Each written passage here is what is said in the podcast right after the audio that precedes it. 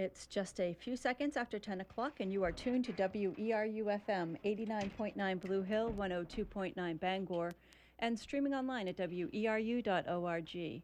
Talk of the Towns with host Ron Beard is up next.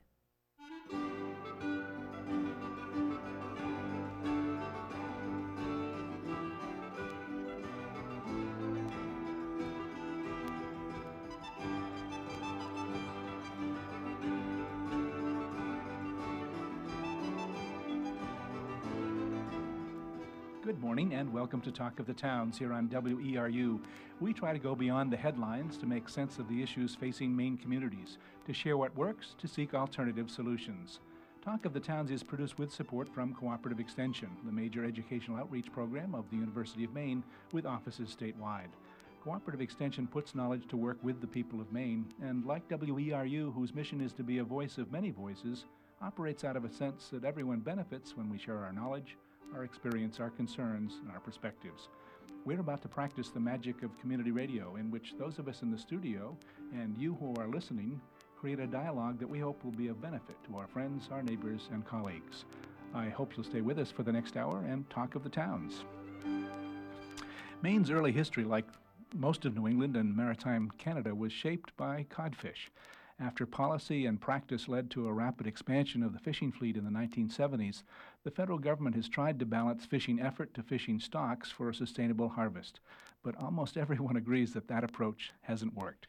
And we're here today to talk about um, the, the the challenge of, of uh, the changing seas, the federal government's uh, role, and what people are doing locally to try to um, create a sustainable harvest of fisheries and a, and a sustainable community base on the coast of Maine. We are happy to have some folks in the studio um, welcoming Jen Litteral. Jen is the Director of Marine Programs at the Island Institute. Welcome to you, Jen. Uh, thank you, Ron. Thank you for having me here. We also have Glenn Libby of the Midcoast Fishermen's Co-op. Um, welcome back to you, Glenn. We spoke with you about um, a year or so ago uh, by phone. Thank you, Ron. Glad to be here. Great. And um, with um, Glenn at that time was um, Aaron Dority with Penobscot East Resource Center. Welcome back to you, Aaron. Hello, good morning. I'll ask each of you to, to kind of give a little bit of background on yourselves as we uh, get started. Uh, Jen, perhaps with you, um, how did you get started with fisheries interests and, and come to work for the Island Institute? Uh, sure. I moved to the Island Institute in about 2005 um, to work directly with some of the communities and try to affect the people that I was seeing in my backyard and at the grocery store and wanted to make a difference in, in their lives. Um, so I moved to the Island Institute in about 2005. It's a nonprofit group that's in the Mid-Coast region, and uh, their mission is to help sustain uh, coastal island communities and remote coastal communities, and uh, my work directly affects uh, the fishing industry. Hmm. What was your background? What, what um, kind of led you to be interested in this kind of work? I have kind of a very diverse, strange background. Uh, worked as an assistant harbor master in Bar Harbor for several years. Um, did some uh, genetic research with dogfish and, and skates, um, and have a, a, marine biology background. Great, great. Well, Glenn, how did you get started in fishing? Was that a family um, connection? I started over 40 years ago digging clams in the St. George River. So mm-hmm. then we progressed to uh, ground fishing and shrimping and other things over the course of time. But uh, that's basically where I got my start. Um, the reason that I've been doing what I've been doing lately is is because I've seen the fishery decline along with the rest of my fellow fishermen in Port Clyde, and we're trying to find ways to improve that situation. Mm. So when you move from clams that generally stay put to fish that were moving around, things changed quite a bit. Yeah, the technology needs to uh, pursue fish are quite a bit more than clams. Great. We'll come back to you in just a minute. And um, Aaron, Aaron Dority um, with Penobscot East Resource Center, tell us a little bit about your background and what brought you to um, work for Penobscot East. Well, I started with Penobscot East about three years ago. The organization is in Stonington, and our mission is to secure a future for fishing communities from the islands of Penobscot Bay to Canada. And I got started uh, from a background of natural resource management and some policy work and um, an interest in, in how these sorts of things uh, all work out. And it was uh, a relatively new field for me. I was really excited to get involved in fisheries, and um, as soon as I as soon as I came to the area, it felt uh, very much like home, and and uh, definitely is at this point. Great. We may ask you a little bit more about Penobscot East um, in, in, a little while. Um, Jen, maybe you could help set the stage. Um, ground fishing has a long history in Maine, starting from be- before Maine was Maine and before Massachusetts was Massachusetts. Um, just trace that history a little bit and, and bring us to the present day. Sure. Um, I, I think just I could I could spend probably the whole hour giving the history of the fishery, which is, is very interesting. But I'm just going to try to put it into a snapshot picture of, of to, to set the stage for today's conversation. Essentially, the fish we're going to be talking about today is groundfish. So it's your your uh, stocks that are the codfish, your haddock, your halibut, your flounder. All of those fish are considered groundfish. And that's essentially a public resource. It's owned by you and I, and so it's actually managed federally. And uh, we have, in the U.S., we have eight regional councils um, across the nation that manage different resources.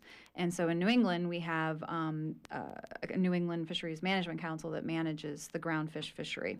And that's made up of multiple states. It's made up of Maine, Massachusetts, Rhode Island, New Hampshire, and Connecticut are all involved in the New England resource management. And each each council is able to decide how they want to manage their different resources with different management kinds of techniques. So in uh, the New England Fisheries Management Council, there is multiple fisheries management plans. Groundfish is one of them. Herring, scallop, uh, dogfish, skate. Um, I'm sure there's a few other that I'm missing off the top of my head. And these are these are fish that are generally in offshore waters beyond Maine's three mile limit. Is that generally how that works? Yes, but also inshore as well. They're mm-hmm. they're managed both ways, and there's a crossover between estate management as well. Okay. And the kind of the difference of what mostly people are aware of in Maine is that you have your lobster fishery, which is managed more as a state resource, where you have these zones where fishermen are actually involved in the management, and it's kind of like a upward approach of management versus a downward approach. And And that's where Aaron's work or Penobscot East work with a, a lobster hatchery. That's because local fishermen in that lobster fishermen in that area are saying that's a way we can help with the with the future. Yeah, that's a more grassroots approach. We definitely work a lot with the lobster fishermen in the area. Right, right. So we've got these two kind of parallel tracks, I guess, for to manage fisheries. Right. Continue with your description Sure. of the, the federal. Um, so in the federal arena um, for groundfish in, in New England, what um, it's been basically a top-down approach, and um, there in the last 15 years, 10 or 12 years or so, there's been um, the management system for groundfish, which we're trying to focus on today, um, has been under an effort control, where you're actually manage instead of the number of fish that are coming out of the ocean, you're managing the amount of time that a fisherman can be on the water and is allowed to fish. And during this amount of time under this uh, management system, which is called Days at Sea, so it's amount of days that you can actually be on the water to fish, um, we've not really seen a positive outcome from that. We've had a lot of loss of um, community based fishermen um, in multiple states, not just in Maine. We've seen it um, uh, very strongly here. Uh, but you've also, it's um, not helped to, rebuild the fish stocks as well. Um, this past year, we've seen that over half of our fish stocks are considered overfished or overfishing is occurring. So we're looking at, in this past couple of years, we've been moving to look at a new kind of fisheries management. And there were a lot of different techniques that were being um, uh, talked about, and finally, one was left on the table that um, has been worked into the current fisheries management plan, which is called Amendment 16, is the one that we're currently working on, and uh, that was called sectors. And sectors essentially are instead of fishing under a days at sea or an amount of time, you're given an allotment of fish. And once you reach your allotment, fishing stops versus the amount of time. So it has a much better control over the amount of fish that are coming out of the water. And those those are allotments for a particular species or generally whatever the fisherman, the ground fish that the person is going after. Each, spec- each species of fish that the ground fish ca- fisherman catches is given an allotment Okay. of each one. And they Okay. could be different based Okay. on how the stocks are doing and the um, where those those uh, stocks limits have been set. Right. And it's different from fisherman to fisherman, um, from region to region. Yeah. Glenn, I want to um, um, get you to tell the story of what happened, um, really, because I think it, it kind of parallels your life in fishing. When um, we reached the 200 mile limit and kind of we kind of geared up to catch a lot of fish um, in in uh, federal waters. Um, Yeah, what, the- what happened there?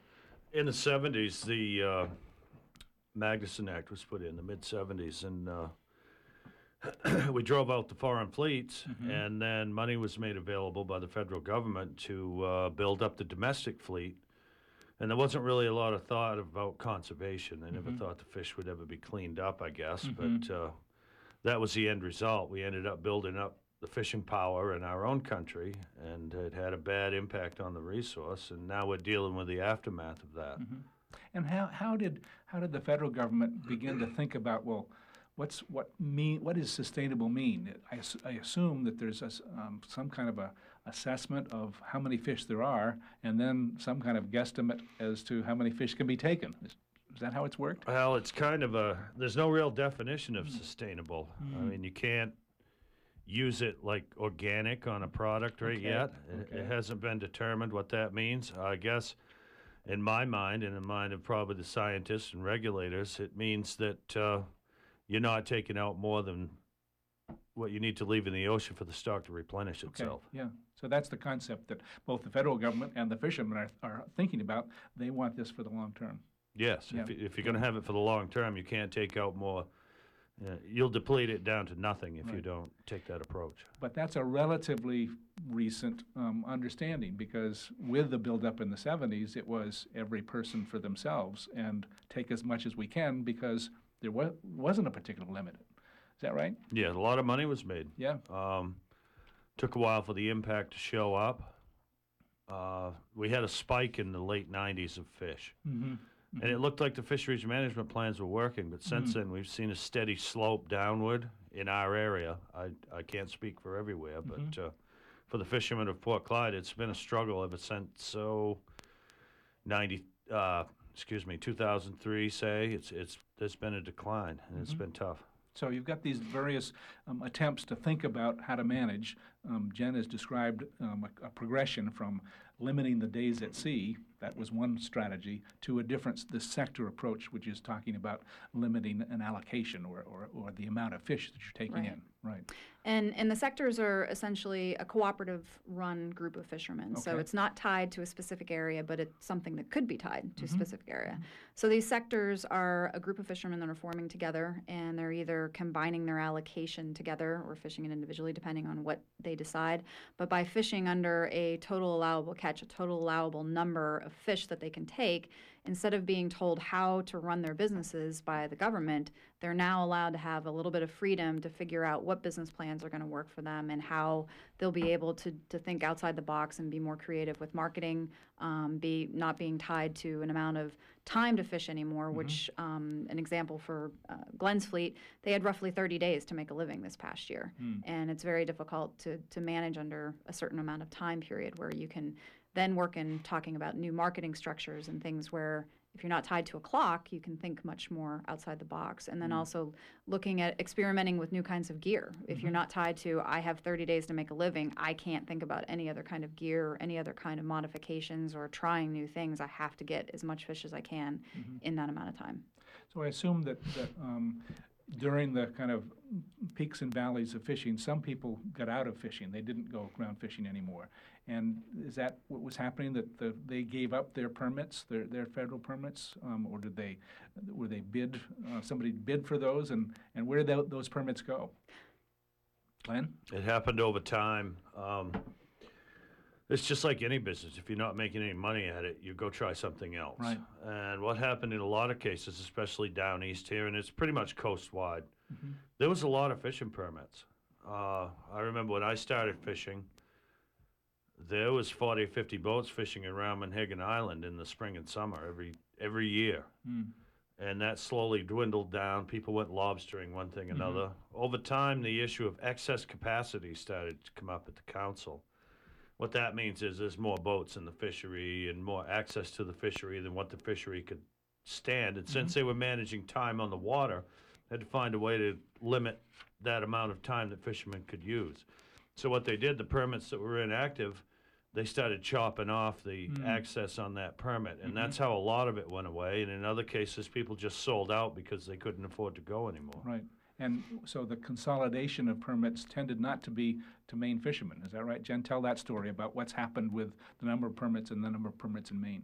Sure, I'll kind of give the broad approach mm-hmm. of it, and and I think what what's been happening is that it's been sort of this one size fits all for management, and the one size fits all has tended to support or be more directed to larger scale operations, and so the smaller the smaller boat, day boat uh, or multiple day boat, but fishing from and landing to the communities um, that basically was our history or history here in Maine of um, the backbone of Maine that we were built on. Um, so that consolidation has been happening slowly over time. I mean, we had right now we have roughly 1,200 permits um, in New England uh, to fish for groundfish, and that's across all five of those states that I mentioned. Um, it was double that about 10 years ago. So we've lost about half of that in, in a 10 years period um, due to this. And it's, you know, uh, small, usually smaller boat fishermen. And um, in Maine, where we're seeing uh, the consolidation, it's been just in the early 90s, we had roughly 350 uh, boats fishing and landing in Maine. Last year, there were 70. hmm So that's, that's kind of paralleling. Um, Jen, I know you were at a conference at College of the Atlantic last week talking about food systems, the combination of, of fisheries and, and agriculture. Right. The same thing has happened in, in farming, that we tend to see, up until very recently, we tend to see aggregation of small farms into larger farms because the assumption was, oh, there's, there's economies of scale, it's, Right. it's better.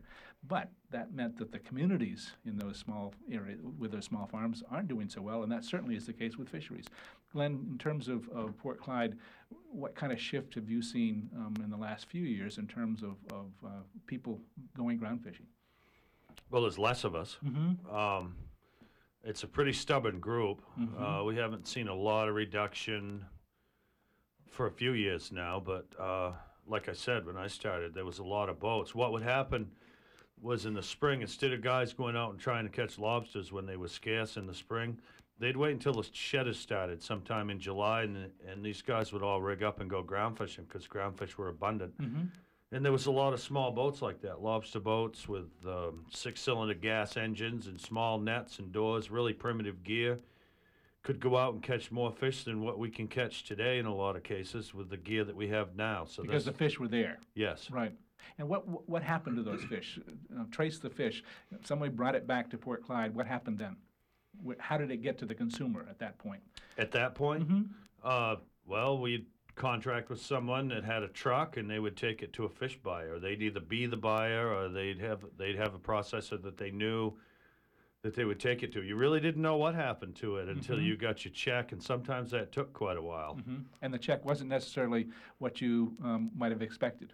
Oh, five or ten cents a pound usually. Right, right, right. So the, what Jen is describing is, um, under that older model, um, that was pretty typical, and when there were fish there. Now there's both fewer fish and fewer permits, and so you're beginning to think about new ways to connect with consumers. Is that right? And and and tell us a little bit about the the co-op um, that you belong to, and and the evolution of the thinking. How did you come become a co-op? Well, we came a, we became a co-op as a result of forming the Mid Coast Fishermen's Association, Okay, and that, that was was the first formed- step. Yeah, we formed that just to band together to try to teach people about what was going on. You know, t- you get more traction if you're a group. Yes. And uh, I was elected chairman of that, and then we were having meetings regularly, and out of that grew the idea to form a co-op to handle the day-to-day business part of it. Okay. Um, now we've expanded into marketing the community-supported fisheries program that a lot of people have joined up with, and I'm sure a lot of people have heard of. Uh, that was born out of necessity because we've just outlined all the things that have happened to the fishery: less fish, less boats. Uh, the fish are further offshore now. It costs more to get them. And the truth is, I just mentioned five or ten cent a pound prices on the mass market. We're looking at 50, 60, 70 cent a pound prices this summer, which I'm pretty sure are the equivalent of the five or 10 cent mm-hmm. prices that we had 30 years ago. So the actual income to the boats in those types of markets has stayed flat while everything else has gone up. It's been more difficult to catch fish, more expensive to catch fish, and we were losing it. We, Right. so we had to find a better way to sell the fish. Right. Now, um, co-ops have been around for a long time. Certainly, we know of lobster co-ops, and they were both um, to kind of sell lobsters, but also to, to bring in bait and, and those kinds of things. So you were you had some history in the in the larger fishing community to kind of think about a co-op. Was there anything different about yours in terms of coming together? Well, it's actually one of our members who's also a member of the Lobster Co-op that planted the idea. Okay. But uh, it it was basically the same to start. We started out all banding together to lease a dock and share the cost of leasing the dock. When you unload your product at the dock, you pay a set fee to the dock. Okay. At the time, we were all spread out over three or four docks in town, and the fee that we paid was going to the person that owned the dock or leased the dock. And we said, well, if we all get together, we can uh, pool that money. And if there's any left over at the end of the year, like you do with the co op, we can split it up. Hmm. And it made a lot more sense to do it that way. Right. And then gradually we started thinking about the marketing as a way to actually increase the profit on the other end. So Jen, marketing is part of the, the overall strategy that you and others are kind of working on. Bring us back to, you know, the big picture in terms of, of those things, and we'll come back to talk with both of these folks. I'll remind folks, I haven't done that recently, um, that our topic this morning on Talk of the Towns is changing seas, federal policy and the challenges and opportunities for Maine's ground fishing fleet. And uh, Jen Litteral from Island Institute is with us, along with Glenn Libby of the Midcoast Fishermen's Co-op and Aaron Dority of Penobscot East Resource Center. Um, so Jen, bring us back to the, the larger set of strategies that we're thinking about here. Uh, sure. So there's there's this trying to bring everything back in the um, for groundfish into more of a balance. Everything's been a little bit out of balance where you have this this shift of the larger scale operations and trying to bring back balance to the smaller scale operations and trying to create opportunities that allow them to think and work differently than what works for large scale. We still need those those markets. We still need to be able to catch you know larger volumes of, of fish, but we also need the smaller volumes and the smaller scale to, to create a, um, a local food source and a food chain into our local communities. We have we have that for agriculture. We're seeing that now, and to be able to have that mechanism within the fishery is really important. Um, you know, being in Maine with 5,000 miles of coastline and having only 70 boats land in Maine for groundfish after a history of thousands of boats being in Maine and fishing from here. Um, so making sure that we're preserving preserving ways of not only access to the fish, but for uh, viable businesses to allow them to create that or work in within that. And the management system to do that, sectors is just one of those mechanisms that we're trying to move into, where fishermen can pull together and work on business plans together. Um, and it's not something that they're used to. This is a very big change for fishermen. Fishermen are individuals. They mm-hmm. they they own their own businesses. They go out. They fish by themselves. They don't want to be in a d- desk job. They don't mm-hmm. want to sit in conference calls. They don't want to push paperwork. You know, they want to do their own thing. So having them come together, you know, and, and what Glenn's just described and, and the co-ops that they're working on, that's just kind of the first step. And, and some of these fishermen, it will be a different change, but mm-hmm. you'll still be able to operate on the large scale. And now with this, uh, with sectors, they'll be able to, s- the small scale will help with the preservation, I think, a lot better and keep them a foothold in a system that was tending to squeeze them out. So. So um, Port Clyde is, is an example of a community that has kind of stayed with this. Aaron, you're kind of representing a, a region that has lost almost all of its ground f- fishing um, fleet. Yeah, out in eastern Maine, between the islands of Penobscot Bay and Canada, there are about 3,000 fishermen. And out of those 3,000 fishermen, only 24 of them have uh, the permits that allow them to catch groundfish. But unfortunately, none of them are actually catching groundfish today because of, as, as Jen was describing, the complexity of this. They don't have enough fishing rights on those permits to actually make it viable. And an, then an added problem is um, even if they did have that, there's a question of, well, are there fish out there to catch? And evidence has shown before that there really aren't. So hopefully that tide is starting to change, and, and we'll see next year when uh, Penobscot East Resource Center works with a number of fishermen to go fishing again, whether the area could support a small scale ground fishery. But I do want to just take a step back for a minute and talk about um, the, the, the sector piece and how it is um, affecting fishermen in eastern Maine. If you can imagine, in the uh, late 70s through the 80s through the early 90s, there were a lot of fishermen in that region who were catching groundfish. There were, imagine, a, a dozen in each of the coastal communities along the way. Ground fishing was a major part of the, the fishing life in that area.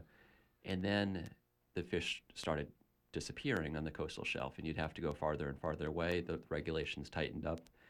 And in a lot of ways, it just became much more difficult to catch the cod, haddock, and flounders that people were catching during those years.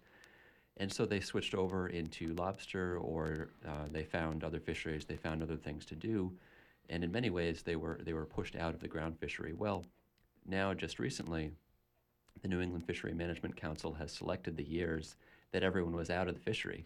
so it's it's In um, order to base um, new allocations on. Exactly Right. right. So um, the catch was if you were not catching during the time when there were no fish to catch, then you don't get get to catch fish again in the future. And so we are now faced with the challenge of trying to overcome this hurdle, and um, we're we're doing that in a couple different ways. Mhm. Jen, you want to pick it up from there in terms of what we, and we're going to introduce, in a few minutes, we'll introduce someone who's assisting with that whole notion of, of uh, figuring out ways to kind of bring back the ability to fish. Right. So with the, which I've talked about, this loss of access or the movement of permits um, out of the state of Maine. So going from just in the 90s, 350 in Maine to roughly 70, where are they going? You know, uh, fishermen decide to sell their permit, their right to fish, and somebody else can buy it. And typically, it's been in other states.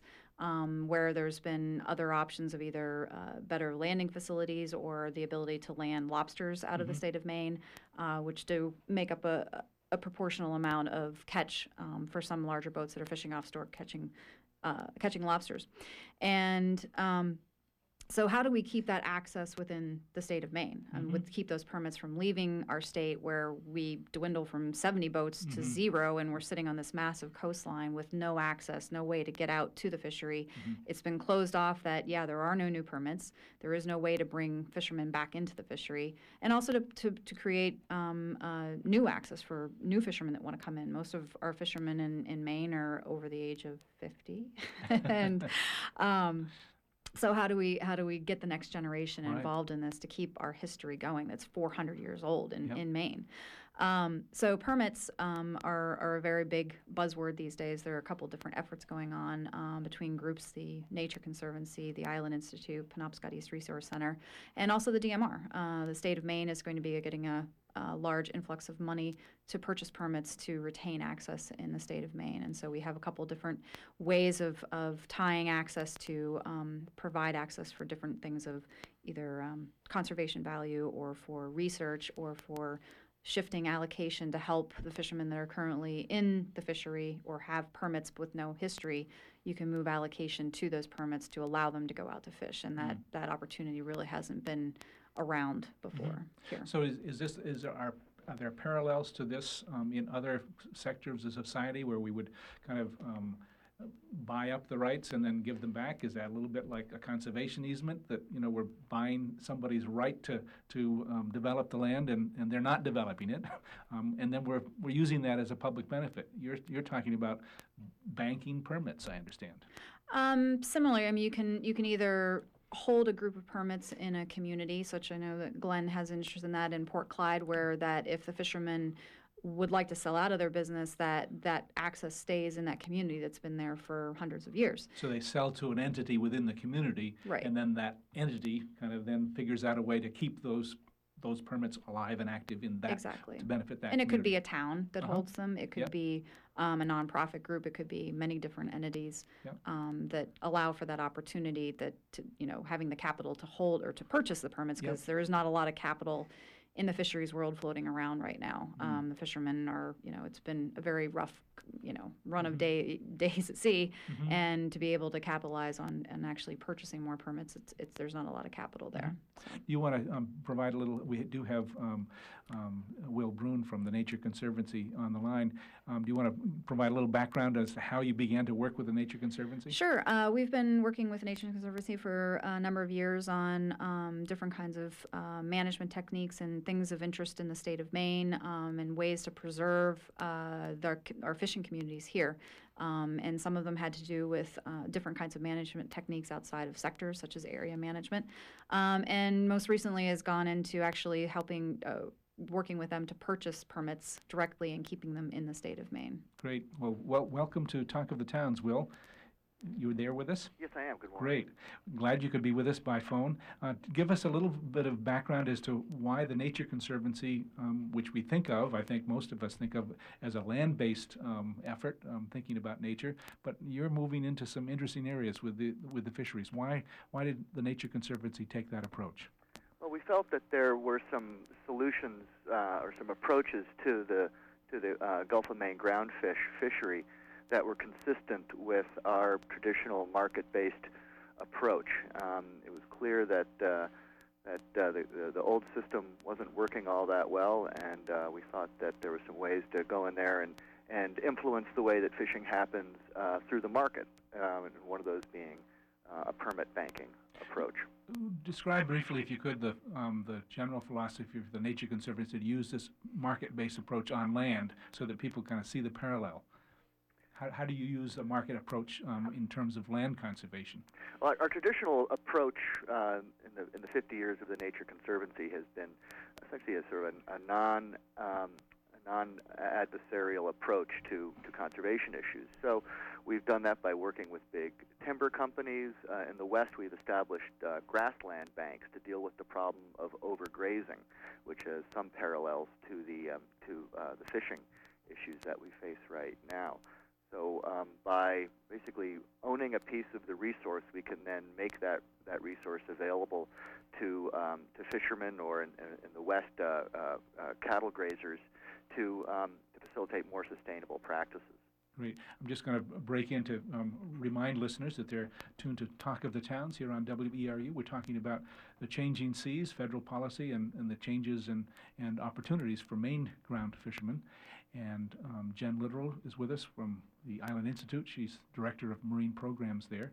Um, Glenn Libby is with us here in the studio, and he's with the Midcoast Fishermen's Co-op. Uh, Aaron Dority is here from Penobscot East Fishery Center, and we have on the, on the line Will Brune from the Nature Conservancy. A little later on, you can participate as well if you'd like to give us a call and this conversation about uh, changes at the local level for fishing, uh, ground fishing. One eight six six six two five nine three seven eight. Uh, back to you, Will. Um, describe the, the permit banking process that you've been involved in, and, and, and why is it called a bank? Uh, it's uh, it's in its it, it's in its infancy stage because we've we've worked to acquire uh, two permits with uh, the Island Institute and the Penobscot East uh, Research Center. But at this point, with the uh, with the permit um, that we've been using the most this summer, it's to make those days at sea available to fishermen for research. Um, under the current system, if a, if a fisherman wants to go out and try some new gear and, and try to build a better mousetrap, uh, the fisherman has to use days at sea, and the fishermen are so squeezed with the sea that it's there are not many incentives to to to use a day at sea to try out new gear. Uh-huh. So we have um, made these days at sea available uh, for for research. So we had some engineers work up a, um, a better net that, that we think that will fish cleaner and reduce uh, catching of of species that uh, are unwanted, uh, known as bycatch. So we've uh, worked with researchers to develop some new gear and then made those days at sea available uh, to fishermen to try that new gear to see if uh, to see if we can find some ways to to uh, reduce the amount of uh, bycatch. So basically, you, you hold the permit and then you l- allow it to be used, in this case for research, but um, you could also figure out a mechanism to, to uh, provide people the ability to use it to actually catch fish for profit.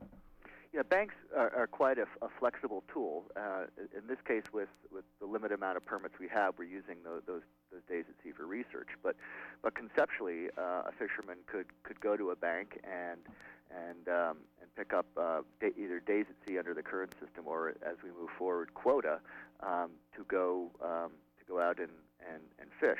So part of the model would be that with, with our bank that uh, research would be one of the uses and uh, potentially the other quota uh, as we move forward could be available to fishermen to try um, other new other new methods of fishing. And it preserves that access they have to the to the fishery and doesn't um, doesn't penalize them by making them compromise their uh, very limited days at sea. Hmm.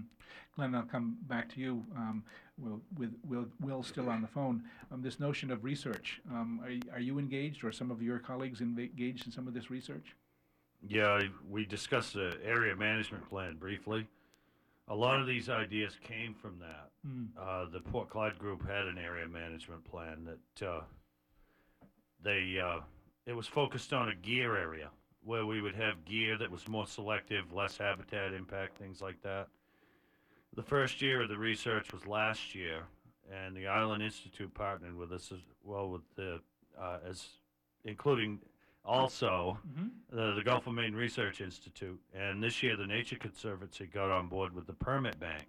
Last year I had to use my own Hmm. permit to do the research, and this year we used the Nature Conservancy permit to provide the days at sea for the research. And what kind of research were you doing? What, what were you actually looking at? Uh, we're starting out with cod end research to try to determine the exact uh, selectivity curve of the different cod end configurations that we were trying. Cod end would mean to Cod some, end some is of our the- listeners might Cod end that. is the tail end of the net where Yeah. all the fish end up. Okay. and uh, there we've seen some good results with just a few small modifications, and uh, it looks really promising. It's really important because as we move to sectors, as Jen talked about, discards are going to come out of your quota. So you want your gear fishing as clean as possible. You don't want to be throwing fish overboard because it's bad for the resource and it's going to cost you money. Right. So this research has become really important over time. Great. We do have a caller who's um, got a question or comment. Please uh, give us your name and where you're calling from, and go ahead with your question or comment. Yeah, hi. Thanks for the show. Uh, this is Dave Putnam. I'm uh, working with the Maine Luddite Revival Movement. Um, um, I'm curious about uh, some of the uh, the intermediary strategies that may have been discussed in between the uh, the two, the one you started out with and the the uh, one you arrived at, and wondering whether at any point in that progress from one to the other there was much consideration given to the option of uh, limiting the technology that uh, is being used to uh, fish. Uh, it seems to me, uh, looking at it from a, a pretty broad perspective, I've I've been on the water fishing for about four months in my life, uh, which isn't very much, I admit. I've been following the issue as close as I can, and I was fishing with a uh, on a commercial boat. It was a 50 foot boat, and we uh, we did long line fishing for quality ground fish, and we uh, we baited by hand so we could use the hooks that had the little J tip on them, uh, so the fish would stay on and be alive until we we hauled them up. And uh, if we didn't want them, we threw them back, uh, which wasn't that often, because usually we got what we wanted. We didn't have any bycatch. Mm-hmm. Uh, and it, to me, it seems that have either either either one of two options. You either go with the uh, uh, current technology, and then you have to put all kinds of limitations on its rather uh, phen- phenomenal capacity to uh, overfish, or you could maybe consider uh, voluntarily even uh, restructuring and restricting your fishing technology to the point where your methodology, your method of fishing, was its own limitation. Right. Uh, you you catch what I'm what I'm driving at. Yep. And we've got people nodding their heads. So thanks for your question, and, and, and Okay, we'll see Maine what we can, Luddites forever. It's Yeah. a movable line. Okay. You know? Great. Okay. Thanks for your call. Right. And and this notion of, of looking at and how people fish is certainly no stranger to Maine. Lobstermen have kind of limited the amount of um, lobster they catch by using a trap method rather than dragging for lobsters. So both I think Glenn and, and Aaron have some thoughts about this this notion of how do we is there a middle ground or a different way of looking at this? Glenn first and then Aaron. Yeah, the the only thing I'll say is uh, we talked about days at sea. That's been a limiting factor as far as innovation or investment in any type of other fishing gear. You couldn't afford to do it. You pretty much had to stick with what you had. Now that we have sectors and we'll be operating under a quota system and with the advent of permit banks and things like that for research, it makes all these other possibilities a lot more viable. The fishermen around Port Clyde are actually talking about using hooks or jigging machines and things like that something that we couldn't even consider in the past because we uh, it just wasn't it, it, you couldn't afford to waste the time or spend the time on the ocean experimenting under days at sea And what the other thing is, and we- haven't quite talked about that, that's the connection with your customer. And they're looking for fresh fish that, and they know you as a fisherman. Um, and I would imagine that a, a, a li- hook and line kind of fishery might appeal to people um, in, in, a, in a real way. well there's there, there's a variety of species we catch and that's kind of the rub i mean Yeah. uh, i I may be wrong, but I don't know how many flounders can be caught with hook and line. Maybe there are, maybe there is Mhm. technology that can do it. It'd be interesting to find out. Yeah. But that's we do catch a variety of things. And Aaron, you're, you're talking about actually doing some experiments with uh, um, hook and line fishing. Right, right. So the, the sector that we formed, this groundfish group of fishermen, is going to be using hooks only in the in the eastern Maine area, and um, we made that decision because we we did want to um, intentionally limit the technology. And if you can think for of an analogy for a moment, there's a reason why um, a lot of people support the small scale organic uh, family farm movement rather than the large scale industrial farms. There's a much different and much um, big difference in the size of the scale and also in the technology in the interaction between the farmer and uh, the resource. And it's the same with fishermen, both on the issue of scale and also on the issue of technology. We've gotten to a point now with both of those issues where we can completely overwhelm the resource. Fishermen are extremely good at, at, at doing um, you know what they do, and we we now know collectively that if we want to sustain the resources Glenn was talking about, we don't want to fish it all out. We, we want to be able to protect it. And so what we're doing at the Penobscot East Resource Center is working with a group of fishermen next year will be using hooks only. Uh, these are um, generally circle hooks. It's a it's an older fashioned style of uh, fishing uh, called tub trawling, and it's it's uh, the way that fishermen are catching halibut in this area these days, which is um, both an effective way, but it's it's also a way to reduce the bycatch, uh, to to target the fish um, a little bit differently. And the idea is that if we limit the, the technology in the inshore areas, that hopefully we can allow the fish to rebuild. This is right now, as, w- as we've seen, an area where fish have been depleted. And hopefully we can rebuild the fish populations, but also get them to come back inshore where they used to be so that the small boat inshore fishermen will be able to have a, a place in this fishery again in eastern Maine. And their communities will benefit because um, they're bringing fish to the local community and they're, they're paying their taxes there and, and all of those good things. Absolutely. Right. I'm going to um, ask Will a couple more questions. Um, Will, where would you like to see this go, this whole uh, permit banking, and, and, and are you um, uh, doing anything else in terms of support of, of fisheries?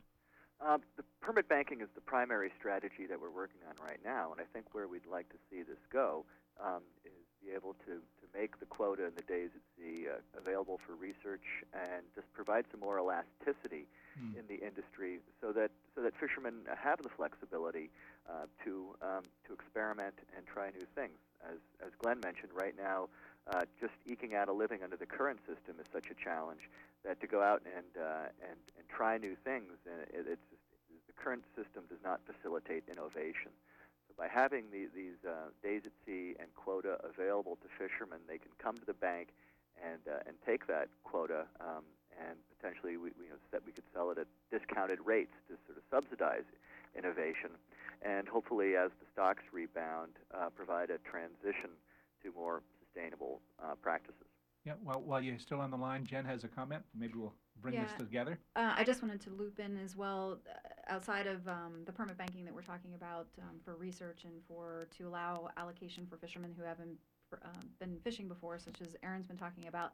There's another option, hopefully moving into uh, with the state of Maine actually starting a permit bank as well, and making allocation available to fishermen who will be fishing in sectors, or uh, if there's still a few boats that are fishing under days at sea. Um, currently, there's about 18 sector proposals in that make up about 700 permits in Maine, and um, that actually equates to 90% of the uh, total allocation for New England. So there's roughly 10% that'll still be in the days at sea. And we've been under this model of having to fish as much as you possibly can and receiving relatively a low price. So you continually have to, you know, catch more to Mhm. make the same, same amount of money. So trying to flip that model over and being able to fish less um, and being able to get a higher price, um, as well as having, um, while we're fishing and what Aaron had talked about, moving into this allocation um, where they picked a timeline that obviously didn't work for fishermen who were out of the fishery at that time. Mhm. We're dealing with that same issue with uh, fishermen who were fishing but weren't fishing as hard during that time. They're also not so much penalized, but they they're not seeing a benefit for that. So it is going to be a struggle under sectors. They're not a panacea, but they really are the first opportunity to try different things and have different options available, and uh, hopefully being able to create a permit bank in the state of Maine um, under the DMR that will allow for allocation to come into sectors that are going to need more allocation just to make a living to get by over these next few years during this huge change. Mm. The federal government's been very helpful in, in helping to, to get this new management underway and providing money for monitoring, covering the cost for half of the monitoring for dockside, which we've never had in the groundfish fishery before. 30% levels of coverage at at sea monitoring, which we've had um, probably an eighth of that over the past 10 years. So, really getting a feel of what's going on on the water, what's being landed, and, and starting to get some real numbers to plug back in and allow more uh, quota to be given out. Okay, and, and Will, let's, let's get information uh, fro- about the Nature Conservancy. If, if people wanted to know more about your efforts, um, do you have a website you could kind of point them to? Yes, uh, nature.org is our um, is our website, and uh, and if you go in there uh, and uh, and look up Maine, uh, there'll be some uh, some further information um, on this strategy and the work that we're doing in the Gulf of Maine. Great. Well, thanks for joining us by phone, Will. Thank you. Have a good day. Will Bruin from the Nature Conservancy. Um, we're part of a conversation this morning about changing seas, federal policy, and the challenges and opportunities for Maine's ground fishing fl- fleet. Um, so we still have in the studio Jen Litteral from the Island Institute, Glenn Libby of the Mid Coast Fishermen's Co-op, and Aaron Dority of Penobscot East Resource Center. If you'd like to ask a question or add your comments to our conversation, give us a call at 1 866 625 9378. Um, Glenn and Aaron, you've both been a, a part of, of uh, um, directly connecting to, to uh, fishermen and, and consumers. And uh, this all ties into this, this whole notion of a, a new way of marketing. Glenn, you start the story, and then Aaron, you pick up if you'd like. No, I like to think that, uh, well, actually, it says in the law, the Magnuson Act, that the fishermen own, uh, excuse me, the people own the fish. Uh huh. So the fishermen basically get paid to bring the fish to the people that own them. Mm. Um, if you, Yeah, it's a great way to think about it because I don't think most people think of it in that way, but that's, that's, that's the truth. if you want to use the definition of the law, that seems to be the only one that makes sense to me anyway. Mm, mm. But uh, So in the past, you would kind of, just like a commodity um, grower of corn, you grew your corn, you sold it to a, a buyer, and that corn got used in lots of different ways, and sometimes it came back to the, your community. So you're, you're kind of going back in time and saying, is there a way to connect directly with, with customers in your area? Well, all, the thing of it is, all these permits, I know we've talked about fishermen's permits and fishing rights and all these types of things, but what it really is, is the people's access to the Hmm. fish. Hmm. We're the facilitators of that access. Mhm. And uh, if Maine loses these permits or any more of them or is unable to secure access to these things going forward, when the fish stocks are recovered, uh, we won't be able to access them. And that will Mm. be a huge loss, not only to the communities, but the whole state economy as a whole. hmm So it becomes the, it's easier to imagine a monopoly situation where there's one seller of fish. It might be a, a Walmart or it might be a Hannaford, but um, we don't have that kind of local connection anymore. Absolutely. Yeah. And they- So you did some experiments in the last couple of years of, of kind of engaging consumers in your fishery. Tell us a little bit about that and how that's worked. Uh, the community supported fishery program. It was based on community supported agriculture program, the CSA model, where Mhm. people buy a share of vegetables. We did the same thing with fish and shrimp. We actually started small with uh, a few shrimp shares in 2007, and uh, we had around 350 fish shares this summer. So it's grown pretty well. Hmm. And Aaron, what, what has Penobscot East been involved in? You've been kind of supporting this kind of movement as well. Yeah, absolutely. So last winter, we started a community-supported fishery for shrimp um, with working with Stonington fishermen and Mount Desert Island fishermen. And so we were selling shrimp in uh, five different communities, Stonington, Blue Hill, Ellsworth, MDI, and the Cranberry Isles. And it started off really small, and I wasn't sure how well it was going to work in the beginning. We had about 25 customers, and I thought, what are we doing? This is, this is uh, crazy. Um, before long that that uh, doubled and then it doubled again and uh, it was it was very exciting by the end of the year or by the end of that season which was March we had um, over 100 customers around 125 and the the most amount of the, the largest volume of shrimp that we moved in any one week was 900 pounds we had some support from the Blue Hill Food Co-op um, the Stonington Lobster Co-op uh, uh, helped out by um, contributing some time in, in bagging the shrimp and uh, helping deliver it. So it was really a community effort, and it was great to have um, that connection between fishermen and customers. We we will do that again this winter. So anyone in that area, um, we'll definitely work with them on on selling shrimp locally, and we hope to expand it further down east as well. So it's really going to be an experiment to see how well can this work not only in this region but also further east in areas like Gouldsboro, uh, Milbridge, Jonesport, and so on. So um, that's going to be one experiment. The other is uh, as we are redeveloping a ground fishery in this area. You know, years ago there was a thriving ground fishery. There hasn't been for a long time, But next year, uh, we do intend to work with between five and eight um, fishermen to catch hook caught fish, and we, we intend to sell them locally as well. So that's something that we'll be looking at doing uh, going into next uh, ground fishing season starting in May. Great.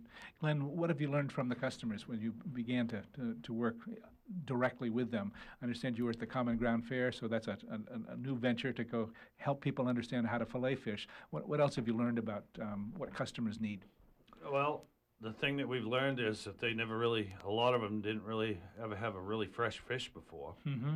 Uh, I've had a lot of stories about. Uh, I don't think I can go back to the supermarket because these are too good. Um, the other thing we learned is people weren't really aware of the loss of the fishing access that they had, Hmm. and uh, we had some stories. We had a CSF on Mount Desert Island. We also do uh, restaurant deliveries along with our CSF deliveries to help put more weight on the truck, basically. But it, it's been a fairly good business. And uh, there was a, a lady that came down there from, uh, she just moved there from uh, New Jersey, I think it was. And she said, uh, when we moved to MDI, we were really excited because we thought we could go right down to the dock and get fresh fish off the boats. And when they got there, there wasn't any fishermen. So they were quite pleased to see us show up. I So bet. I it's bet. really raised the awareness of this problem among the consumers. Sure. Jen? Um, I think that the other point that that really pulls in is that um, being that this is a public resource and pulling the public into um, this realm of, of the management and following what's going on because it's their resource and it's really helping to build the political base um, that these fishermen are fishing under and pulling them into the process within the New England Fisheries Management Council. I mean, in the council seats, you have mostly um, uh, state agencies, you have conservation groups, you have fishermen, such Glenn's actually one of the newest members onto the council in New England. Um, but the public is not really there as a general public to talk about, you know, what they want done with their fish and how they want it managed. So I think it's a really uh, new thing that we're seeing that the fishermen, the fishermen delivering directly to these consumers are saying, "This is my fisherman. He delivers my fish," and really pulling them into that piece of it's been missing, and, and really creating the pa- the political base um, uh, from that.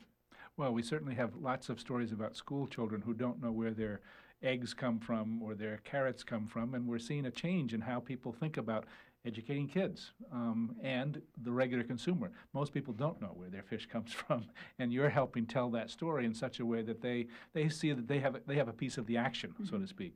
And and as we think about down east, you, you think of, of uh, you know from Penobscot Bay to Eastport, um, you think of that as a fishing community, but as you said, um, Aaron, there aren't very many people going to sea. Um, they- they're, they're lobstering still, but they're, even that is, is, is sh- kind of shaky. Well, those those those areas, um, the, the two counties, Hancock and Washington County, are the, the two most fishery dependent counties on the East Coast, and there are a lot of fishermen in the area that that they are really heavily dependent on fisheries. Um, but the problem is that they're dependent on a single fishery, and, and that fishery is heading into some difficulty right now with bait prices going up, uh, lobster prices going down, fuel continuing to creep up. It's just getting very uh, much more difficult, and so that profit margin for fishermen is really getting narrowed down. And and and some people are, are not able to make it. It's it's going to be a, a, a difficult uh, couple of years. Hopefully that will improve. But really, what we need for long-term stability in the area is is a diversity. And and what we had traditionally is the ability for fishermen throughout Maine and throughout New England to be able to catch scallops, lobster, groundfish, herring in some cases, in a, in a variety of other fish as well. Um, we don't have that anymore. We've lost that diversity, and that's really what we need to rebuild in these communities in order to sustain us in the long term. So that's the same kind of what um, people on land might call biodiversity, to make sure that you're talking about a marine biodiversity. Absolutely. We do have time for at least one phone call, 1 625 9378, if you've got a comment as we talk about changing seas, federal policy, and the opportunities and challenges that means for Maine's fishermen. Well, where would you like to see this go? Um, what's, the, what's the end product that you're looking for? Are you looking for sustainable communities and sustainable fisheries and sustainable fishermen? Is that what it's all about, Glenn? Absolutely, all three things. That's that's the goal, and it's probably going to be a really long road to get there. But uh, there's been a lot of surprises along the way with this thing, and it, uh, I hopefully we have a pleasant surprise, and it doesn't take as long as we think it will. Right. Well, it sounds like you're you're helping um, your colleagues in, in the fishing world that you're in think in new new ways about this this whole process. And are you finding that people are responding to that? Are, are they responding because they're they're curious about it, or are they they're, they're jumping in with both feet? Oh, I'd say five or six years ago, we were all individuals, Uh-huh. all uh, just working as independent businesses and Yep. businessmen, and there wasn't really a lot of unity. Uh-huh. Saw a really remarkable thing last winter shrimping. We had a processor quota each week or each day, Mm-hmm. and what would happen was somebody would get more, the next guy would get less, so he'd stay out longer. We'd go over every day. Mm. Processor wasn't being real happy Mm-hmm. about that. Mm-hmm. So we got together as a group one day and had a meeting and said, okay, we'll stay in contact on the radio. As soon as we meet the quota as a whole, we'll all go in and split the catch. Never seen anything like that before. Uh, that was pretty remarkable for a group of fishermen to come together in that way. Right. Right. Jen. And that's exactly the opportunity that we'll have under sectors now, having a group of fishermen in constant contact, working under uh, a business plan together where they can actually think about operating and working that way. Um, And it, it brings about sustainability of the resource and more profitability to the fishermen and the communities and Mhm. all of that. And Aaron, what are your hopes for the future? Well, you know, I do just want to say that I, I give uh, fishermen and all this a, a whole lot of credit. Yeah. Um, Glenn and fishermen that I work with in eastern Maine um, have all been in this much longer than I have, and and that in itself is a, is a testament to uh, you know to their their um, staying power. There's been a lot of setbacks. There's been a lot of difficulties, but I think we're at a point now where we can really see a new vision for the future. And it's great that people are definitely really committed to this because I think it's not a question of will we succeed, but when. And um, we've laid out some options here between the permit bank and the sector and community supported fisheries. We've been pushed to a point where the old models won't work anymore, and we've got to find some new ones. And that's really what we're, we're what we're exploring, and, and I think it's pretty exciting. Great. And contact information for Penobscot East? So you can find us on the web at penobscoteast.org, and you can email me at aaron at penobscoteast.org.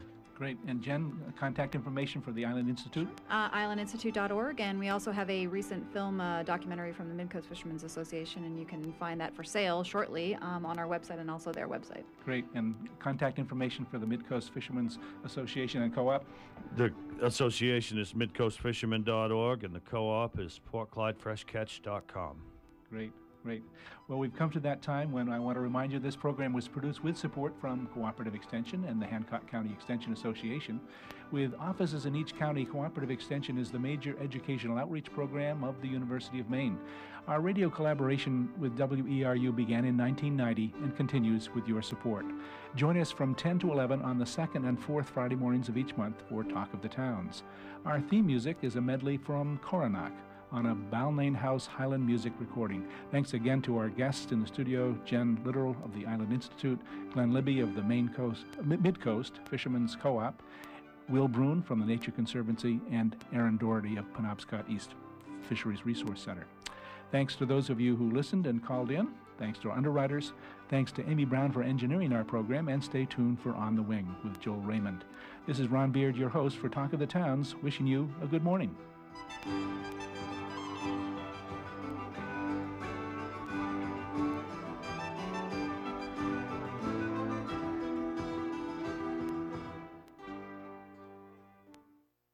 Support for Renewable Radio comes from Quantum Insulators LLC in Belfast.